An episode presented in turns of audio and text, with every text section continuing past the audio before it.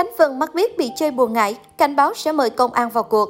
Mới đây, Khánh Vân mắc biết đăng đàn bày tỏ phẫn nộ khi bị người khác cố tình hãm hại. Theo đó, một tài khoản TikTok đăng tải clip ghi lại hình ảnh được cho là chiếc bùa, bên trong có hình ảnh của nghệ sĩ Khánh Vân và nam diễn viên Trần Nghĩa.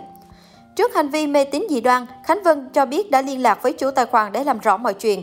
Trong trường hợp người này không có câu trả lời rõ ràng, nữ diễn viên mất biết sẽ nhờ tới sự can thiệp của pháp luật. Trên đời này tôi ghét nhất mấy thể loại vô nhân tính như này luôn. Tôi đã liên lạc với bạn này, không giải thích rõ ràng, tôi báo công an, Khánh Vân tuyên bố. Phần đông khán giả ủng hộ nữ diễn viên làm tới cùng vụ việc, cũng như nhờ pháp luật can thiệp để xóa triệt để trò mê tín dị đoan trên mạng, gây ảnh hưởng tới người khác. Đỗ Khánh Vân sinh năm 1995 là hot girl nổi tiếng mạng xã hội. Cô được biết đến rộng rãi khi đảm nhận vai Trà Long trong bộ phim điện ảnh Đinh Đám Mắt Biết.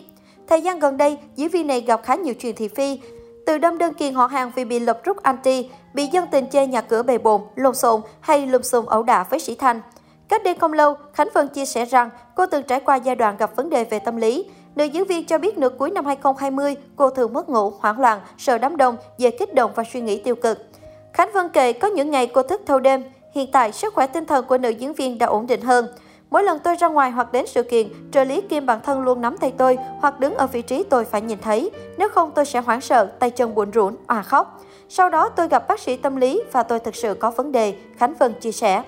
Sau đó, nữ diễn viên mất biết học Muay Thái, chơi thể thao để có thể giải tỏa tâm lý cùng những căng thẳng, lo lắng. Có khoảng thời gian tôi phải làm dụng tới rượu mỗi tối trước khi ngủ hoặc chạy lòng vòng ngoài đường lúc 2 đến 3 giờ sáng. Tôi còn hay la hét và quát vào mặt người khác. Khoảng thời gian sau này tôi cảm thấy ổn hơn nhiều vì chơi thể thao, vận động và bạn bè luôn bên cạnh, Khánh Vân kể. Nữ diễn viên mong muốn người hâm mộ có thể hiểu đây là lý do cô hạn chế trả lời, tương tác trên mạng xã hội. Về chuyện buồn ngại, Khánh Vân không phải là người bị chơi xấu bằng hình thức này đầu tiên trong showbiz Việt. Cư dân mạng từng chứng kiến, chia sẻ nhiều câu chuyện của sao Việt gắn liền với việc này.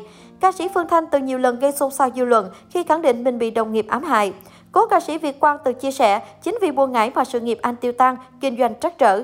Anh bỗng không xác định được giới tính của bản thân, rồi anh gặp may mắn một sư cô giúp anh hóa giải buồn ngại bằng những quả trứng gà lăn qua cơ thể của anh hút ra rất nhiều tóc, đinh sắt và móc câu.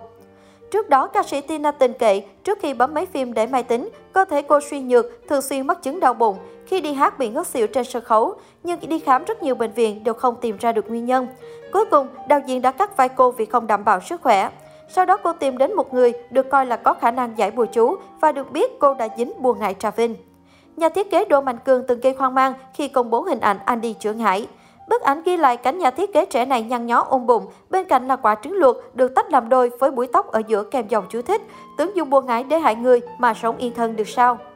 Cách đây không lâu, người mẫu nội y Quỳnh Thư gần đây chia sẻ trên trang cá nhân của mình chuyện bị buồn ngại. Suốt mấy tháng liền làm việc gì cũng xui xẻo, trong người lúc nào cũng khó chịu, bệnh liên tục, luôn cấu gắt, khiến cho người thân không dám đến gần.